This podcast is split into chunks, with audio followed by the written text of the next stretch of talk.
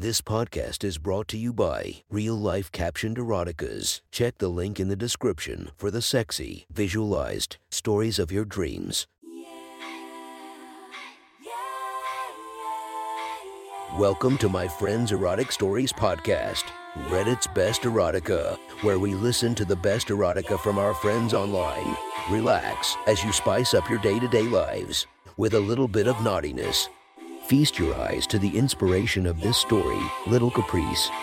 Check her Instagram linked below. Please enjoy a very hot episode of Your Friend's Erotic Stories.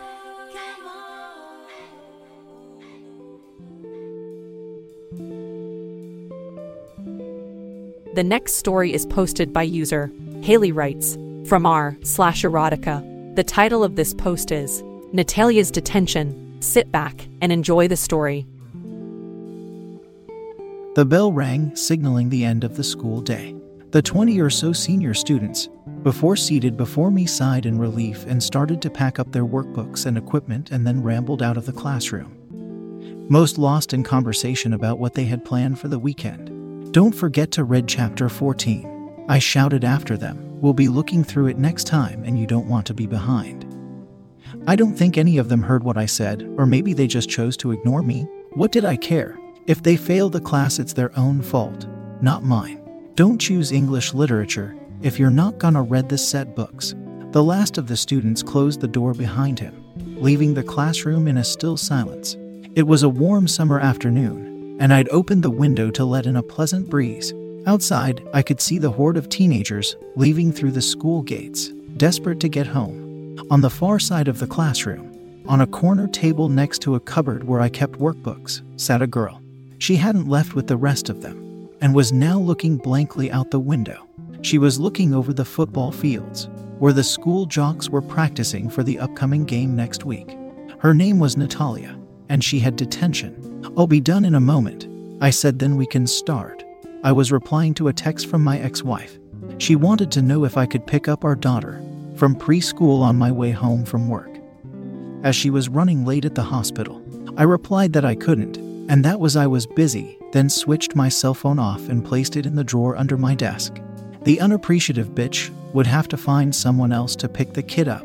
Okay, I'm ready, I said. Natalia was still staring out the window, as if her brain was in sleep mode. Natalia. I clicked my fingers a few times, and she turned to face me, her dark blue eyes seeing through me, absent of life. She was a pretty girl, a bit skinny, perhaps, but had lovely shoulder length wavy brown hair and a nice smile. Not that I'd seen her smile recently. Time to start, I said. She stood up and went over to the classroom door and turned the lock, giving us some discretion. Most of the students would have left by now, but much of the staff would still be on the school grounds. And the last thing I needed was another teacher disturbing us. Natalia stood before me, timidly fidgeting with her small hands, shuffling her feet anxiously. She was wearing a red and black plaid skirt that just stopped above the knee, showing off her slender legs. And up top, she wore a deep blue denim jacket over a white t shirt. On her feet, she had black and white star patterned sneakers. I looked up and down her petite figure, licking my lips.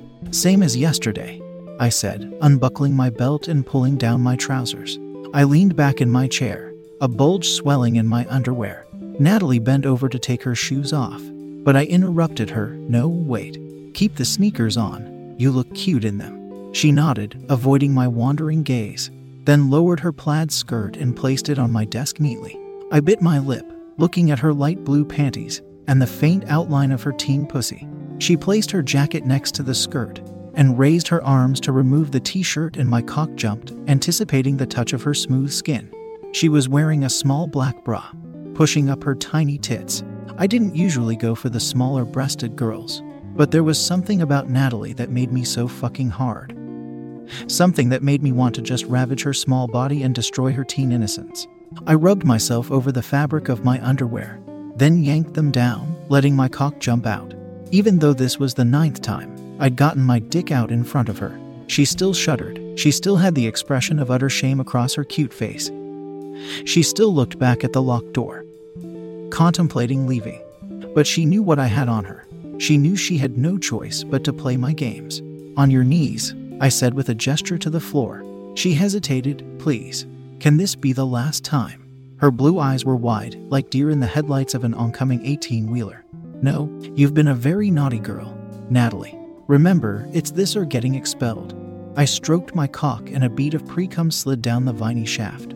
All it would take is for me to go to the principal with what I know and you'd be gone. No college, no life, no future. Please, my mom and dad are getting suspicious.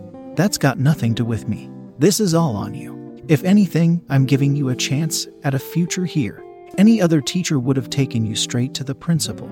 She exhaled and let out a miserable little sob. I grinned, I loved it when they gave in, and just did as she was told. She didn't have a choice, so why fight it? She knelt between my legs, and closing her eyes, took my bulbous tip between her quivering lips. I moaned gently and began to caress her bare shoulder. She jumped at my touch, but didn't stop sucking, she knew better than that now. I wrapped my hand around the back of her neck and firmly pushed her down, feeling my cock hit the back of her tight throat. I exhaled and held her in this position. She couldn't breathe, and every time she attempted to do so, the smooth flesh of her neck constricted on my cock. She gagged and choked, letting out a few suppressed whimpers as saliva dripped out around her stretched lips. I pressed down with more force, my cock completely embedded in her throat, her nose pressed into my crotch, my balls resting on her chin. Good girl, I growled. Remember the first time we did this? You threw up all over me? Not anymore. You've become such a good deep throating slut. In a sudden movement, I dragged her off my cock and pushed her back. She fell on all fours and began to suck in air, then started coughing up thick precum onto the classroom's wooden floor. I shot up, my underwear and trousers falling to my ankles. I clutched her arm and jerked her back up to her knees. She was as light as feather, not an ounce of fat on her tiny frame. She reminded me of a porcelain doll, so fragile that she would break if I was too rough with her. Not that it would stop me from taking what I wanted from her. And if she did break afterwards, too bad. I didn't say you could stop. S sorry, sir. She crawled closer and took my cock back in her mouth, twirling her tongue over my tip while cupping my balls with her hand and squeezing gently. I rolled my hand down the back of her head, the silky hair running through my fingers. Harshly, I grasped a handful and dragged her closer, making her squeal.